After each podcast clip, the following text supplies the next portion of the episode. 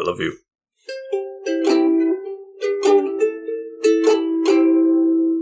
Okay.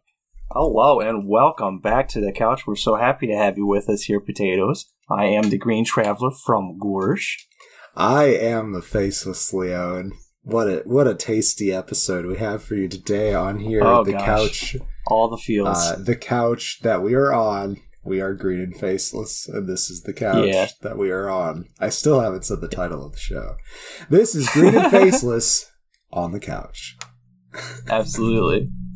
And uh, yeah, it's it's a very exciting episode, and exciting in that we're going to talk one film that's incredibly easy to talk about because it was so fun, and one film that's really difficult to talk about, not because it was bad, but because it's it's Well- very heavy. It wasn't fun necessarily. Yeah, it wasn't it wasn't exactly fun.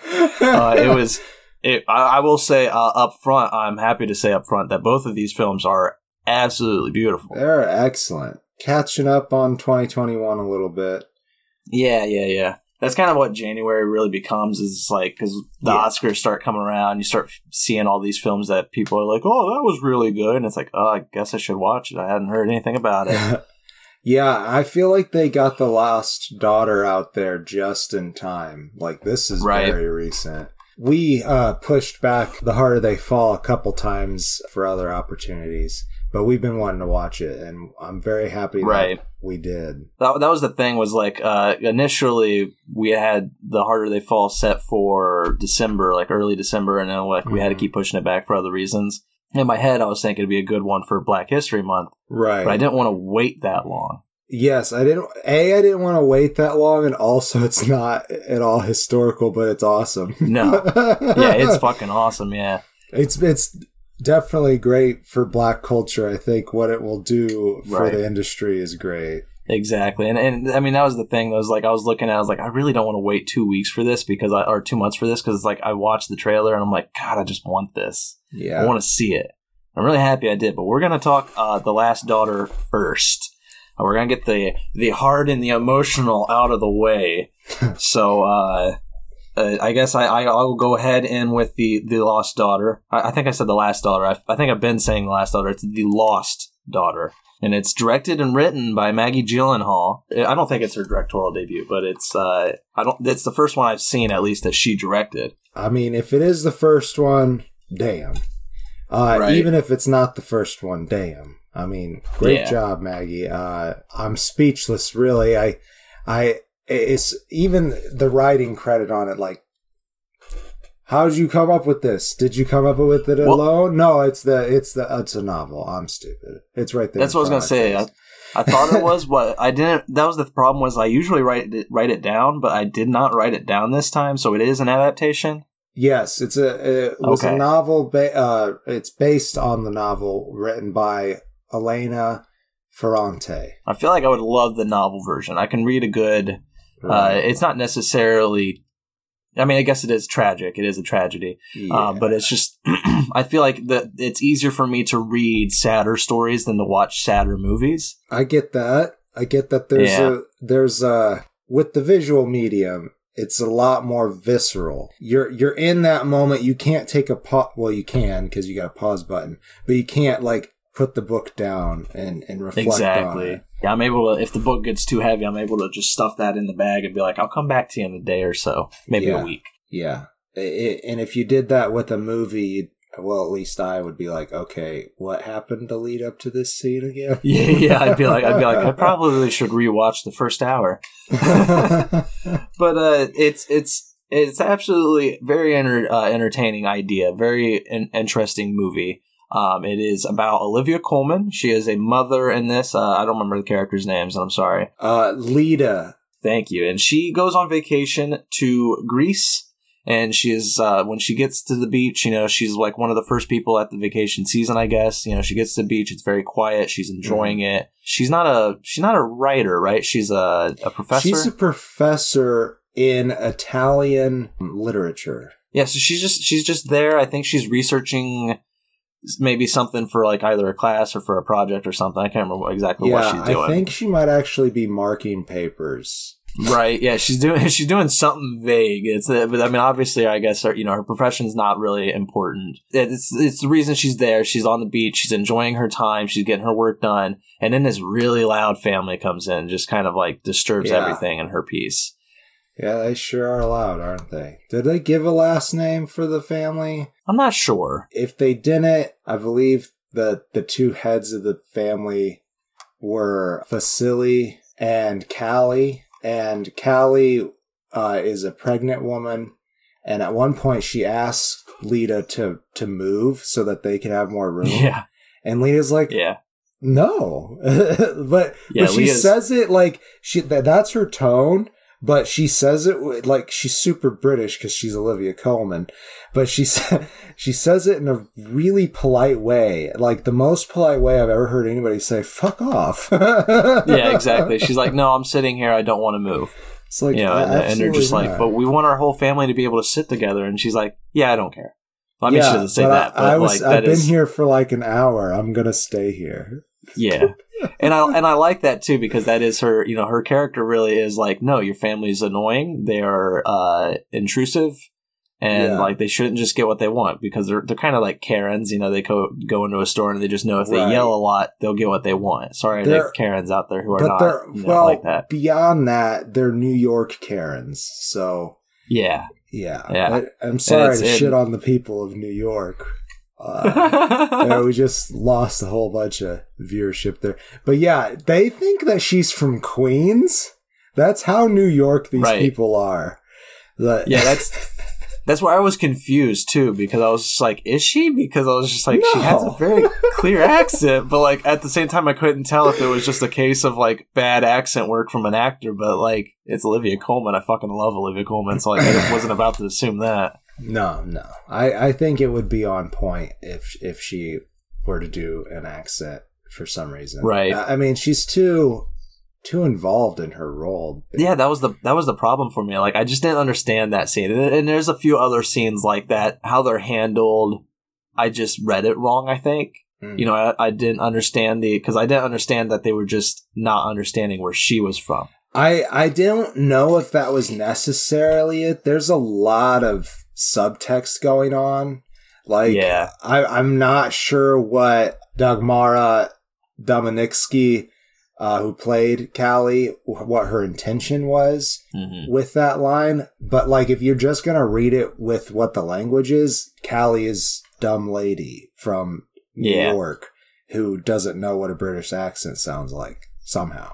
and that makes more sense. That makes more sense to me because when I watched it, it just threw me because I didn't know if they were like jabbing at each other or like right. you know, I think it, because- that that Dagmara might be using it as Right. a jab, but yeah, because it, it language wise, who knows? as you said, there there is a lot of subtext, and that's this whole movie. Is there's subtext, Yeah. there's themes, there's symbols, like there's a lot of digging into it and, and analyzing this story. And I love, I do love that. That is one aspect of films that I love is the analyzation of it.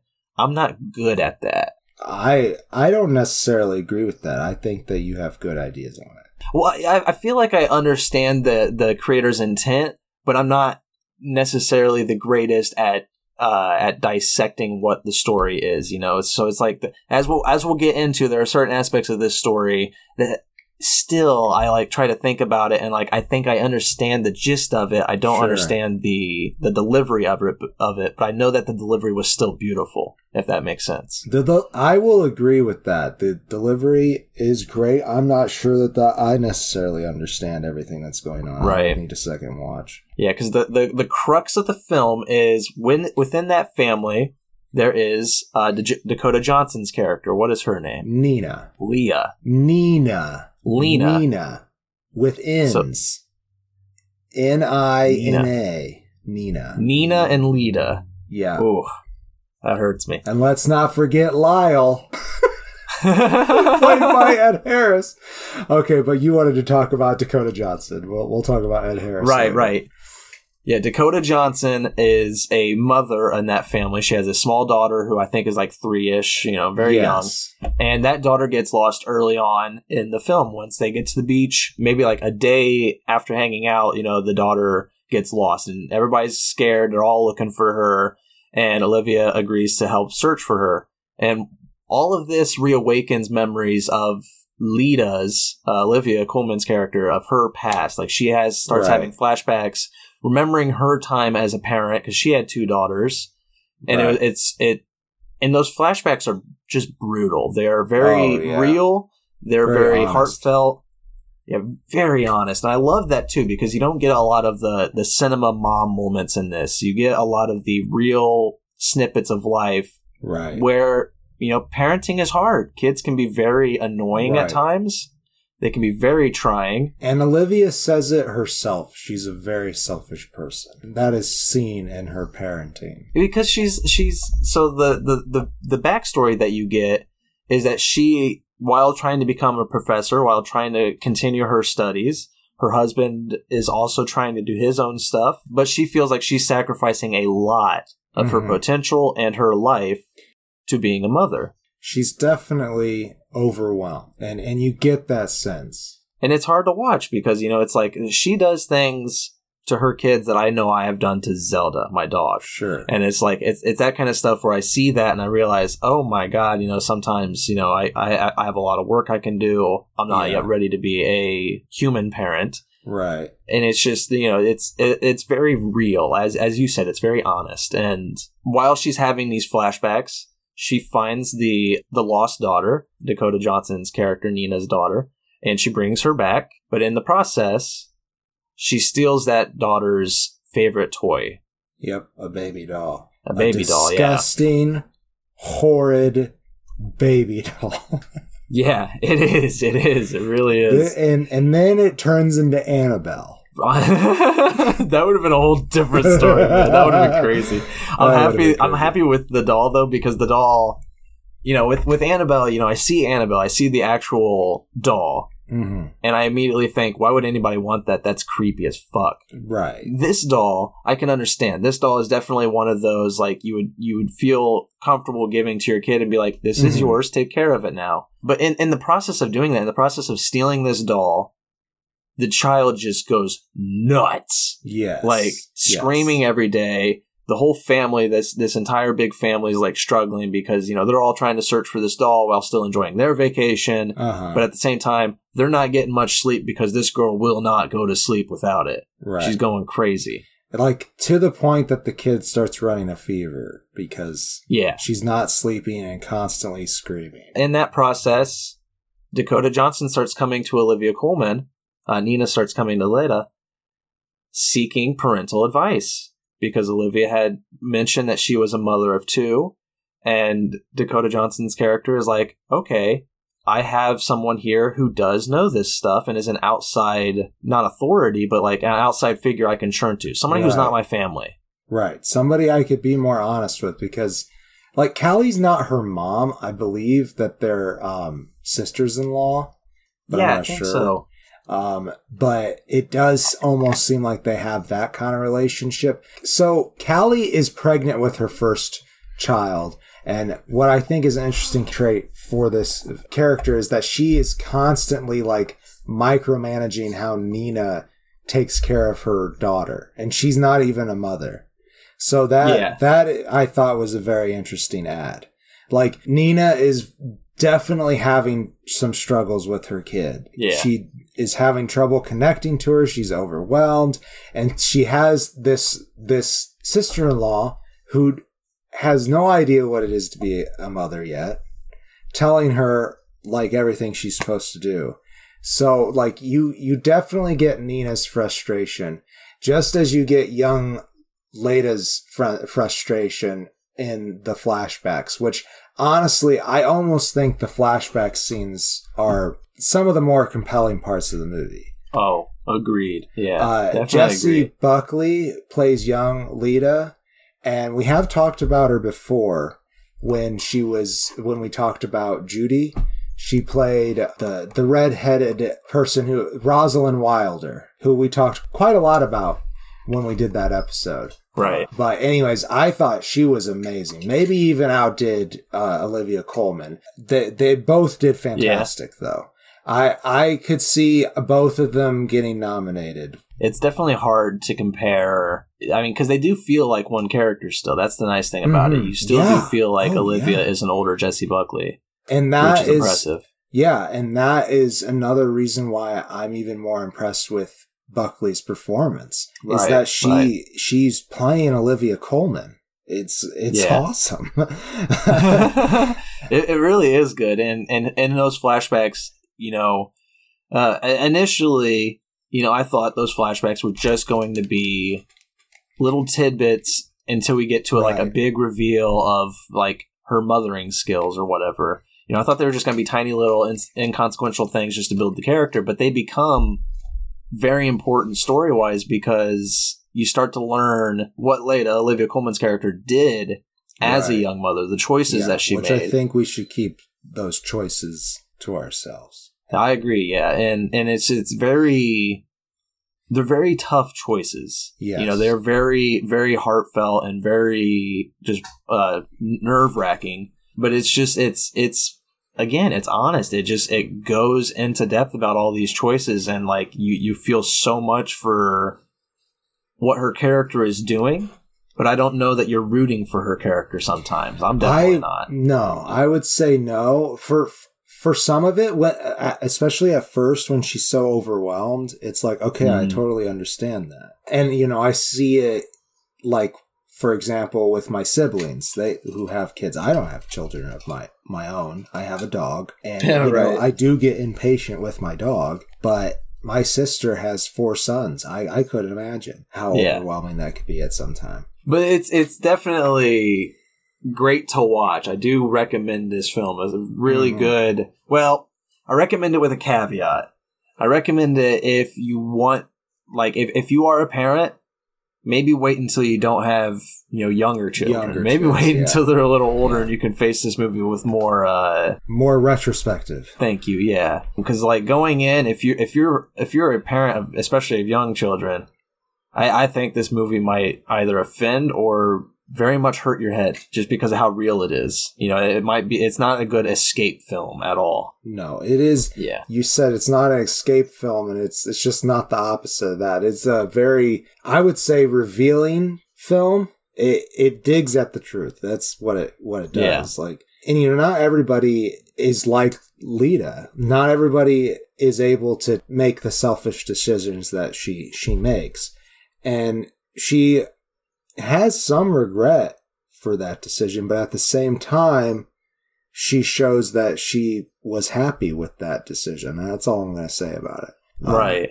And then there's the then you got to toss in all the symbols of the story. You got the doll in and of itself. You know, is it's a symbol of you know her parenting skills. mhm, yeah. because like she's never she never sees herself as a good mother but when she takes the doll it's her opportunity to be a good mother it's it's Yeah. to have that moment back to try and be a good mother again but at the same time she's hurting so many people in doing that Mhm. and so it's you know so many levels to all of these different themes, I metaphors and themes and everything yeah it's it's really good but i don't know it, it reaches very high and i think it does a great job. Yeah.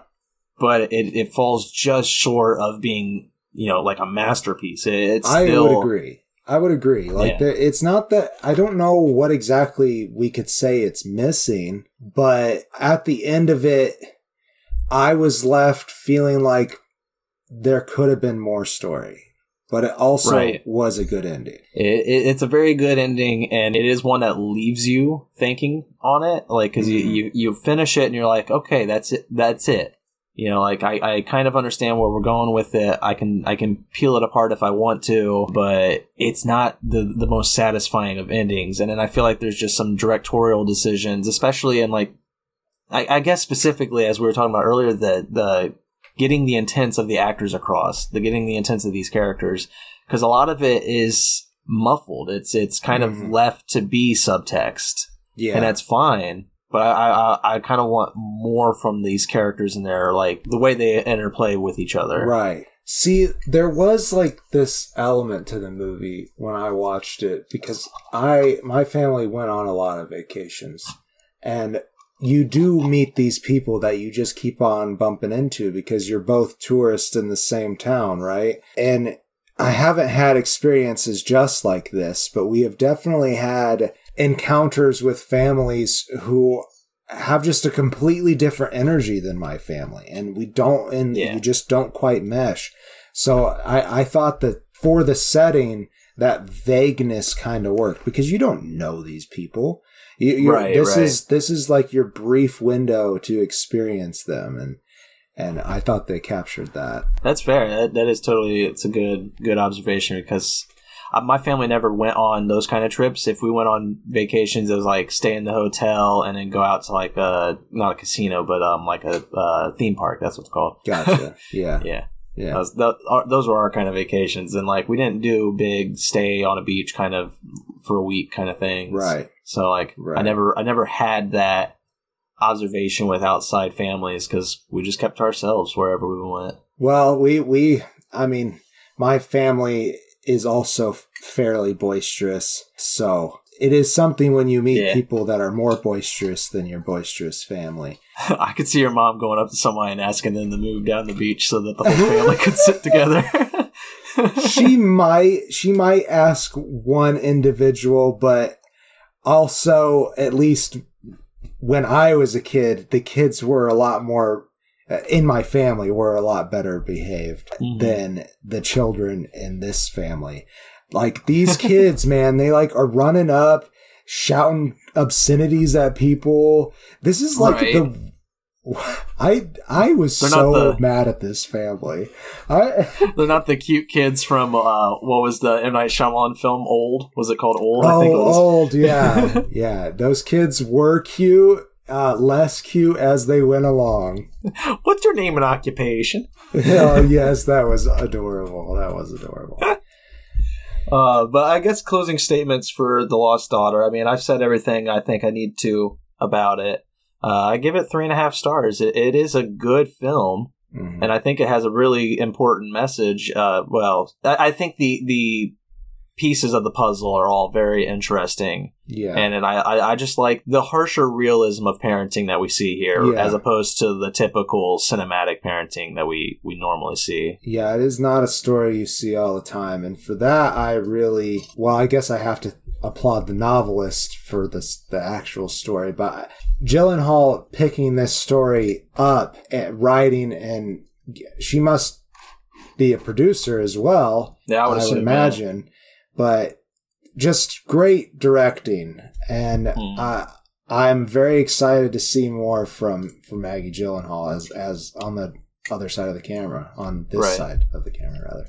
I do. Um, I do also. She directed her husband in this, Peter Sarsgaard. Oh yes, yes, he is in this. He has an interaction with young Le- Leda Yeah. in the past, and he's I would say slightly important to that plot, but he kind of just comes in and comes back out. Yeah, I, I just I wanted to say I, I do think we have to spoil slightly his interaction because it's just it's funny to me when when people direct their spouses in movies Yeah. and how they always have them. I mean, almost always whenever like a director directs his his or her spouse in a film, they have a sex scene with their spouse and somebody else, and I'm just like, it's just so weird. Like, how do you direct that or like? Like, it's yeah, just so I, you know what? I think that they're just maybe you know since they are artists, not that we aren't in some form, but because they're both artists, I think Maggie is like I can make a sexy, sexy scene that my husband's in that I can watch over and over again, and I can share it with the world. And Right. get paid doing it. yeah, yeah. we Oh, both man. get paid doing it. It's gotta be it's gotta be very hard for uh, the other individual in the scene though. Like Jessie Buckley is just like, all right, I gotta do a really good job at this scene um, because how how much are you comfortable with, Maggie? I mean, like, what am I supposed to do here?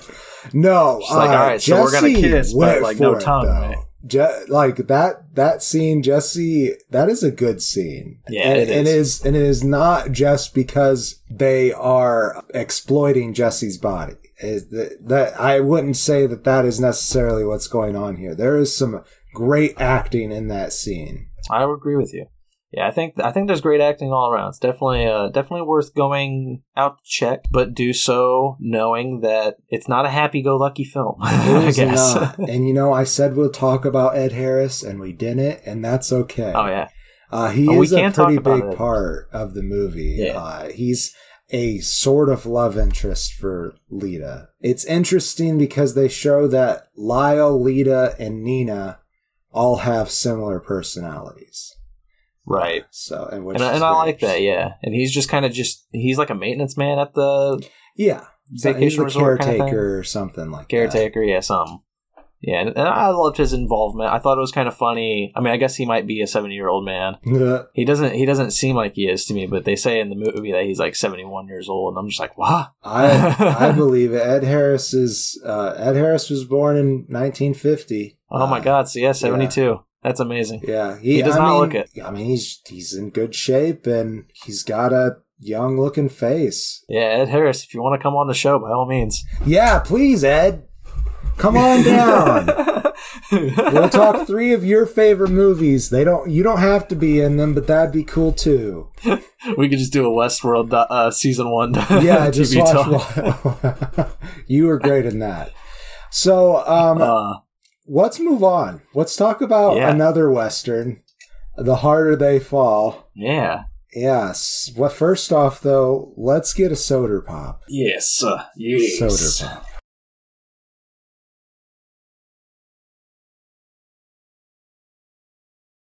Okay.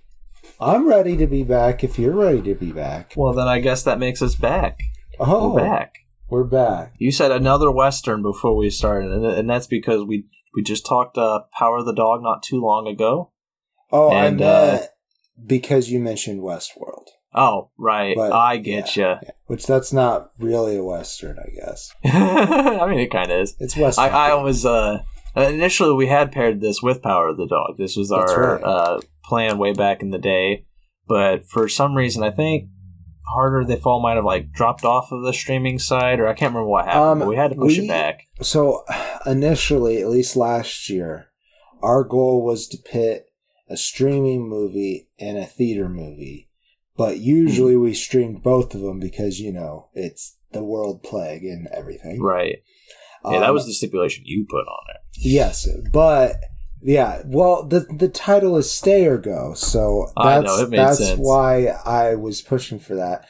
But now that has become more and more difficult, especially with some films trying to be exclusively in theaters. I think they're learning that that's not working so well, I don't which know, is kind of sad for theaters. I well, okay, so Ben Affleck, I just heard say this.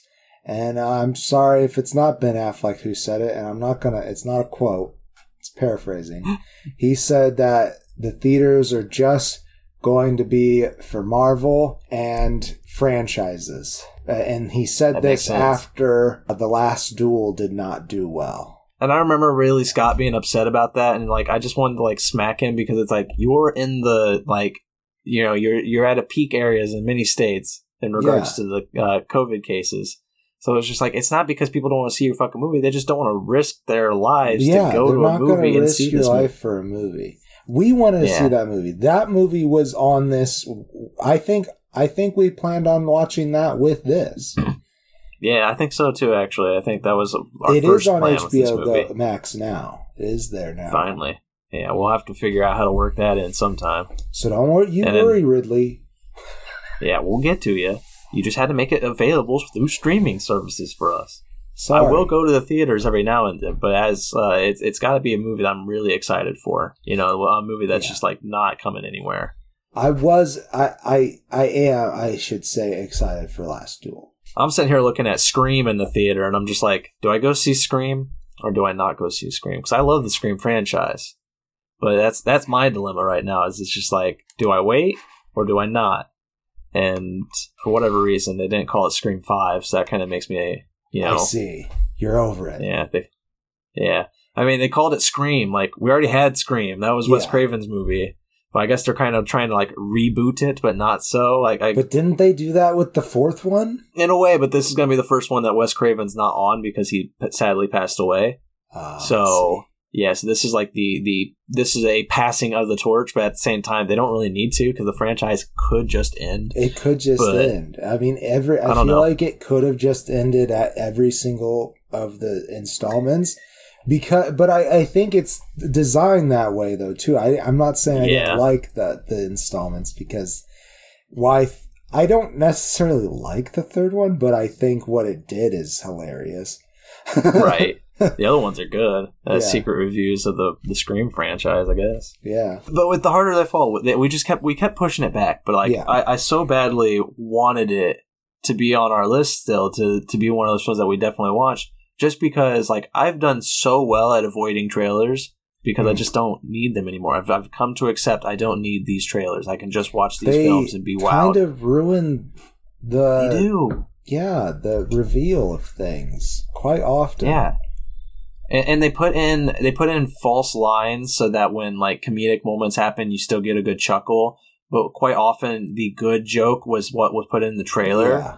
and you and you find it so funny that when it happens in the moment, you're just like, "Oh, that's not the joke anymore." It's that kind of sucks. Yeah. And yeah, I just I don't like it. Like, I, so I've done really good job at just avoiding trailers. But one that I I somehow sat through the the harder they fall trailer, and was like, "All right, I need that." And the reason is the the trailer and and the movie itself had a Django Unchained kind of feel to it. It had it's Sure. like there's so many different types of westerns, right? Western is just a super genre of films. You have the Power of the Dog kind of western, which is more subtle. It's more character. almost it's, you know, psychological. Yeah, That's it's kind of like in one location. It's not the West. It's not the the wide plains and everything. It's just like a house in the West kind of thing. Yeah, it's isolated. Yeah, and and then you got other like you have modern westerns, uh, Hell or High Water with uh, Chris Pine. Then you got you know the old fashioned. You got True Grit and uh, uh, the Good, the Bad, and the Ugly. All those like you got those classic westerns, and then you had like Django Unchained, which came along, which was similar to those old fashioned westerns like Good, Bad, and the Ugly, but it had a strong punch to it. It had a visceral action. Yeah, Yeah. it was. It, I mean, it was Tarantino. You know, it was. Yeah. it was the. It was gore galore. It, and it's great, and it, and it's it really beautiful. works for Western. I feel like because it's already Yeah, so it- gritty. Might as well Yeah, have guts exploding everywhere. you might as well just go balls to the wall crazy with it. And that's what Jeymes Samuel, uh, also known as the Bullitts, uh, that is his stage name, I guess. He is the director, the writer, and also uh, the composer. Wow. Oh well, the music is amazing. yeah, it's great. And then I think that's just a wild. Uh, it's a very Tarantino choice too. I think to do like you know direct, write, and also to, the, to uh, do the music. I think Tarantino's more like direct, write, and edit. right. but like to take on that extra job after you're already doing so much jeymes samuel or the bullitts i don't know which one you prefer. Just fucking phenomenal. You took Yeah. everything. And i don't know if he like credits quentin tarantino as like an inspiration for him but it does have it that same has that level. yeah it was such a just a punchy western that i was so enthralled from the very beginning. And that that opening scene it opens up with uh, idris elba's character. I don't think you see his face in that scene. Uh, maybe you do but Uh, no, I, I don't believe you do. Because I wasn't entirely sure, like, because I knew Idris was in the movie, but I wasn't entirely sure that it was that character uh, until Right. they later revealed that. But it's not like a big spoiler or anything. right and his character is i think it's rufus buck is that That's right? right. he he comes to a man's home. You know, the man opens the door, sees it's him, and is just like, "Ah, shit! Like my my past is coming up to haunt me here." And so he he lets the man in, mainly because the man's got guys behind him. With, and guys, yeah. yeah, and so he you know he's he's he's got his back to a wall. He's got to let this man in. Rufus Buck sits at the table with the man's wife and kid, and proceeds to kill the man, the wife, and then cut a cross into the kid's forehead. Yep. It's crazy. It's gruesome as hell. And it's it's just a riveting intro. Like you're immediately pulled into this world. Like holy fuck, what's gonna happen? You cut forward like I don't know, fifteen to twenty years. I don't know how much how much time passes. Enough to become Jonathan Majors. exactly enough for the kid to become Jonathan Majors with a cross scar on his forehead. Uh, named Nat Love, and I, I yes, love that thank name. you. It's good. Yeah, it is a good name, and and that's the thing too is it's a good name, and it's a it's also I don't know a lot about the Wild West. My history is Sure. muddled, but the the movie does open up with a uh, little placard that says these people were real. Their stories existed. Right. This is a fictional story with real people. and you know without that historical knowledge i did not mind at all what they did with these characters i thought the story on display is very good maybe if you are a wild west historian this movie might irritate you a bit Uh-huh. i don't know it did not irritate me in the slightest so no, not at all. I was entertained the whole time. Which I mean, Yeah. it's like what a two-hour movie. Is that right? yeah i think it was only about two hours maybe 210 But I mean, still, there usually in a two-hour movie, there is still some point where you're like, "All right, you get on with it." But I never felt like Yeah. that in this movie. yeah And there's like, there's so many beats. There's I didn't watch it. Zazie Beetz Huh? Yeah, there's also Zazie Beetz. Uh, playing Mary Fields, Stagecoach Mary. Uh, she's amazing. I really, oh god all the acting's brilliant. pretty great. My favorite character, I, I think, is Cuffy, though, played by Yeah. Danielle Deadwyler. wait she's cuffy great. was i thought cuffy was regina king no Regina King was Trudy Smith, who was That's right. who worked with uh, Rufus with Eldridge's character. that's right yes and and yes cuffy was the um with nat love right. gotcha who I some, the characters some- now. who plot wise she's able to fool and pass as a man but i mean to us it's pretty obvious i feel like as the Yeah. audience member but also you know it's back in the day you're not expecting someone to to lie to you with their appearance so not to you know i feel like i should rephrase that. With the- current climate of the world you're not if you make those choices in your life yeah. you are not lying you're telling your truth. Right. I really do love Cuffy though because they just did they do some things with her character that it's just it's really enthralling. Like I, I enjoyed the fun they had yes. with this story because they they just go balls to the walls with this story and it's They like sure it's do. Nat Love trying to get revenge on Rufus Buck. hmm You know, he's kind of I think he like I can't remember he robs people who rob for Rufus, right? he yes so he's gotten a reputation as being an outlaw who robs outlaws and yes he did somehow was involved with rufus getting a life sentence Uh, and so he was satisfied he was Yeah. he, he had killed everybody else who was involved in that day. Jesus cortez or jesus played by julio cesar cedillo.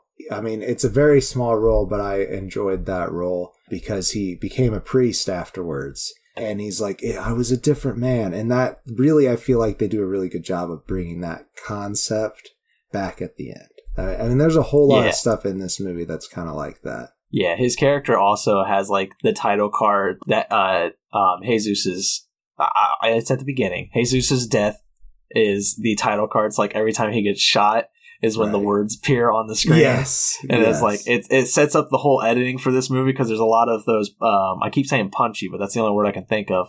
But it's like it's got a lot of those punchy edits where it's Yeah. like when you hear a when you hear a bullet or something, the there there'll be a switch in uh in the view or yeah a jump cut or that kind of Right. stuff. It's it was it was a lot of fun. Like great editing on this. I don't know who edited the film, but really well done. tom eagles Tom Eagles, great fucking job, dude. Like it was he made it fun. yes Like I- I mean, it was already It was fun, already but like yeah. he, he just added more fun to it. I guess it, it's just I loved him. Like every time he gets shot, just bang there, bang harder, bang, bang.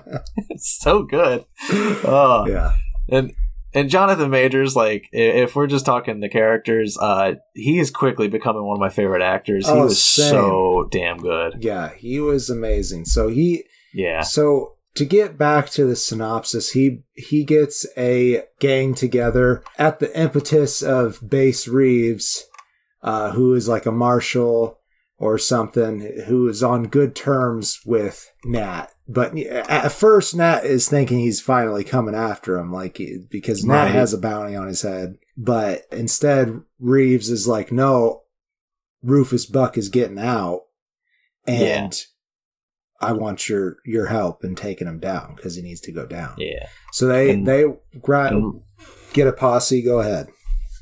Oh, I was just gonna say, and Reeves is played by uh, Delroy Lindo. Oh yes, thank you, thank you. Yeah. uh, once again, great performance. I can't, I, I Mhm. won't say that he really sticks out because he's not really supposed to be in that highlight role, Right. but he is the impetus of getting this group together. and he's got a he's got a lot of great moments in the climactic uh, shootout. You know, every Yes. western's got to have a shootout. Oh yeah, so everybody has their moment in the shootout. It's Yeah. so fun. It is great. it's it's a lot of fun. Yeah, yeah. it is. Uh, everybody but one character, I'll say. Oh, is that Lakeith Stanfield's character? No, he Oh, gets his oh, moment. The, okay, uh, okay, I he, see. he he takes he takes a moment away from another character. I say. Uh, we'll say. Well, uh, Lakeith Stanfield plays Cherokee Bill. Honestly, I think one of the more interesting characters in the story. Mhm. Uh, I think I recall talking to you about it and you being upset with his character. I mean, Yeah, yeah. His character is known as being somebody who shoots people in the back. Yes. a lot of people when they come across his characters like oh you're cherokee bill aren't you i've been told not to you know turn my back on you and you know he's he's at the same time he's a very he is a stoic Yes. killer he he is constantly in the shadows he's he's part of the of rufus buck's crew so he's one of the villains of the story Mhm. you can say Mhm. it, but it's just he is a quiet, calm character and one that you feel has honor, but proves that he has no honor Yeah. many times over. Yeah. So we talk about Lakeith Stanfield quite a bit. And I fucking love Lucky. Steve. Yes, we do. So he and Jonathan are both becoming a couple of my favorite actors, and having them Yeah. together in the same film, both having magnificent roles, is great to see. But so I guess we could go through and maybe just talk about the the posse a little bit because we haven't really done that. yeah, Uh, definitely. so we had Bill Pickett, who I feel like is the one, the character who stood out the least to me. Um, not that he didn't do well, I just feel like they didn't give him as many character moments as they did the other Mhm. characters. But he's played by uh, Edi Gathegi. Edi Gathegi. I'm probably saying it wrong. I apologize. Yeah, Um, but you did a great job. Just yeah. I feel like I, I- feel like they you know they they did such a good job with exploring all the other characters. I feel like they could have done a little bit more for him. yeah, it felt weird because it got to the the third act to the big shootout, and I felt like his character was expected to be bigger. Right. Um, because he has some heavier moments in the the shootout. yeah, he's their sniper. Yeah, exactly. And, and it seems like there's supposed to be more, maybe like deleted scenes or something that developed his character more. Maybe. But maybe. yeah, definitely, definitely felt like one of the weirder, like not not poorly used, but lesser used characters because it they could have done more with him, I guess. I agree. Uh, we also have Jim Beckwourth, played by R.J. Cyler. Really cocky character, quick draw, and he always wants to test himself. And he just wants to have a duel with Cherokee Bill because he's heard Yeah. Cherokee Bill's supposed to be faster than him. I loved him too. He was so much fun. He was a lot of fun. Very good story moments with that character. Mm. We already mentioned Cuffy. She's great. You Yeah. know, like what's great about them, I want, I, I'm not sure, like Cuffy never explicitly says what they would prefer, but they're living life as a man. So maybe I should go with he, him, but he stands guard at Mary Fields, the another character in the posse, played by Zazie Beetz, already mentioned. He stands guard as the bouncer for her saloon. And when Nat Love comes in, they're like, "You're kind of an unassuming fellow for this position," and he says. Well, that's just what, how it works so well. Like they don't see it coming. And then a couple scenes later, they show you exactly what he means when they Yep. up- get up real close and secret their brass knuckles on and sucker punch the shit out of somebody. It's so great to watch. It's great.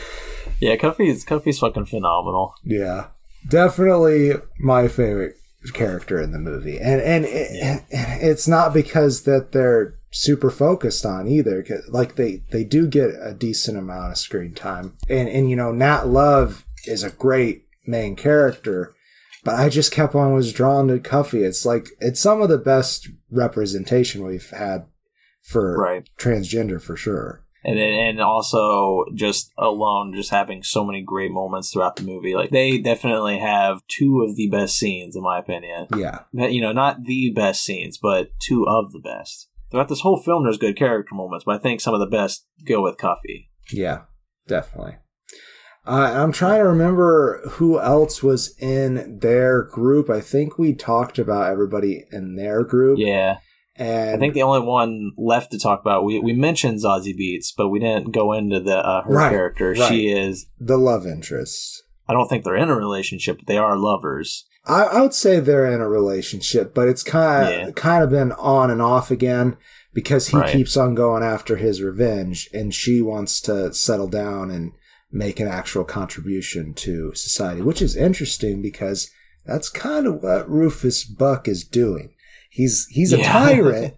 he's a tyrant, but he is trying to make a place for black people in in a tumultuous region of a tumultuous yeah. country. As you said, he's a tyrant, though, so it's just like it, it's definitely a very interesting story, and uh, we haven't talked enough about Rufus Buck because I mentioned this to you off off uh, podcast this is probably the greatest performance I've seen from Idris Elba in a long time. It's a great performance by Idris Elba. He's yeah. taken some some weird roles. I feel like recently. Yeah, yeah. fucking Hobbs and Shaw. Yeah. Like, I mean, I like it's not that Rim. he doesn't do well in them. He does his job just fine. But I mean, I, I think those performances are a product of what the product is. It, yeah. It's not. It's not Idris Elba. No, and I feel like he took Pacific Rim, like this big blockbuster, you know, kind of fun film, right? And from there has just become blockbuster fodder. You know, the Dark Towers picked him yeah. up, and like you know how I, I don't think we've talked about it, but I hate the Dark Towers movie. Secret review of the Dark stories. Tower. Oh, he is a great choice for the gunslinger, and he did a great job in that movie but he was not given anything to work with, and it was just sad. And I, I feel like that's a lot of book. Just do the book. Yeah, just do the damn book. And I feel like that's I feel like that's the problem with Idris Elba is he is a great fucking actor, and he's not given enough to work with in these roles. And then finally, along comes Rufus Buck, and the harder they fall. And he, he fucking went all into it. He did some really good acting here. It was yeah, so beautiful. Man, and, that last scene, man, I don't want to talk about it, but no. Yeah, Boy. it's it is a damn good scene, and it yeah. was it was to get there was in, quite enjoyable. I mean, I guess I'm leading into my closing statement with this. Yeah, that's let's fine. do it. Yeah, I like all around some of the best acting I've seen from a lot of these people. I really, really fucking enjoyed everything about this. Like, it, it, the only problem with it is it is a very predictable story. Oh, so definitely. They, well, yeah, I they, you know that final reveal I would say I called it. Yeah, I mean it's callable, but I don't yeah. think that like I wasn't surprised by it, but I thought the reveal was really good. I'll it was that. good. Yeah, it, it is. It is really. That's the thing is like even though I knew the beats were coming, I still enjoyed how they came. There's a lot of specifically a lot of the characters. I know you know we've talked a lot about how well they do setting up all these characters, giving most of them motivations and purposes and stuff. And when you when you see it all being set up, if you've seen a lot of films or if you've written stories or you know any of that kind of stuff, you're immediately like, okay, that character is going to, you know, die mm-hmm. trying to achieve right. A, and then that character is going to use that death to achieve B. Yeah. And you know, you can you can figure those out and the fun part typically from there becomes how are they going to, you know, lift the rug out from under me? How are they going to trick me? How are they going right. to like wow me? This film doesn't go for that. It tries to wow through the the acting, through the story itself. Mm-hmm. So like even though the story is predictable, even though like I I predicted a lot of the character beats that would happen, I still had so much fucking fun with this movie. Yeah, yeah. I will say the place that we leave off with Nat Love, I didn't see that coming. I didn't see yeah, that's fair. that emotional state. That was good. I- I'll agree with that.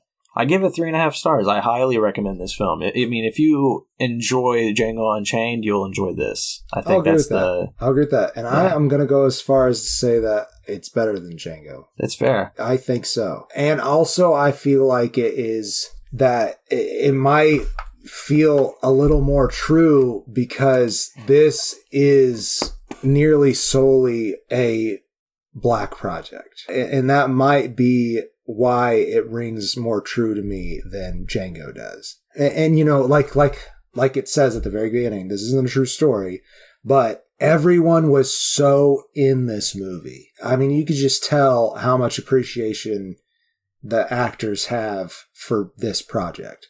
And I do too. Yeah. I give it a face and half. It's a great movie. I'm going to watch it again and probably again. Uh, I can't say the same for The Lost Daughter. It was a good movie. That, that's the thing. Yeah, when it comes down to who wins, I can't. Even though I recommend both of these movies, I'm not going to be returning to The Lost Daughter anytime soon. Not soon. The harder they fall, I'm definitely going to be showing that to people Oh, yeah. because yeah. like I like.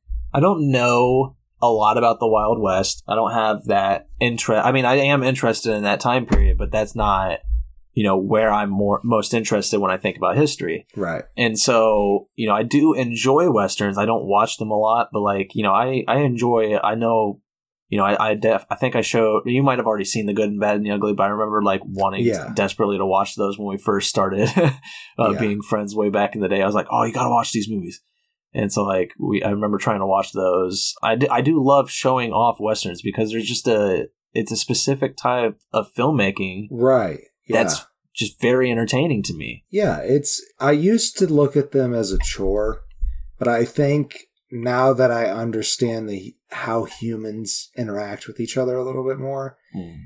it's more interesting because most of them are a study in isolation like I said earlier. You're by yourself, you're dealing with all these hardships of being in what they call a frontier land. Obviously, there's people before. And then you come across other people who are dealing with the same shit.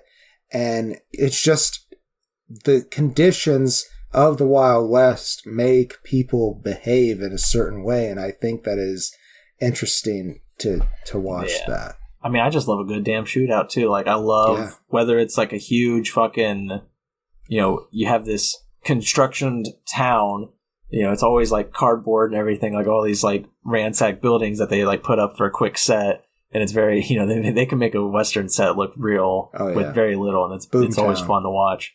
Yeah, it's it's great, and and I love you know whether it's a shootout in a town and you have all that like wild cha- uh, chaos, or you just have a quieter duel where you know you got crazy western music and we're cutting back and forth Mhm. between the eyes to build tension. Like I love the close ups of the eyes. That's that's if you have that in your western, you're immediately like making me fall in love. 'Cause I, I just I love that western music, and then you just cut up to squinting eyes, and you're ju- just two people just staring each other down, getting ready to shoot. I fucking love that. I don't know why it reminded me of this, but in the sing along blog, why why can't I remember the whole title? Anyways, like the Dark Horseman or whatever his name is, uh, where they come and just in the Oh, margins oh, of Doctor Horrible sing along blog. Doctor Horrible sing along blog, but the, when the, the Dark Horseman or whatever sends that letter and they Yeah. are sing ba-da-dum, da-da-dum, da-da-dum, or whatever. yeah, uh, you just have some dual banjos playing. sing along blog. Yeah, I think that's been the show. I think uh, we both recommend both of these films, but say that the harder they fall wins. Yes. And uh, yeah, we're always happy to have you here. Thanks for coming back to the couch, everybody.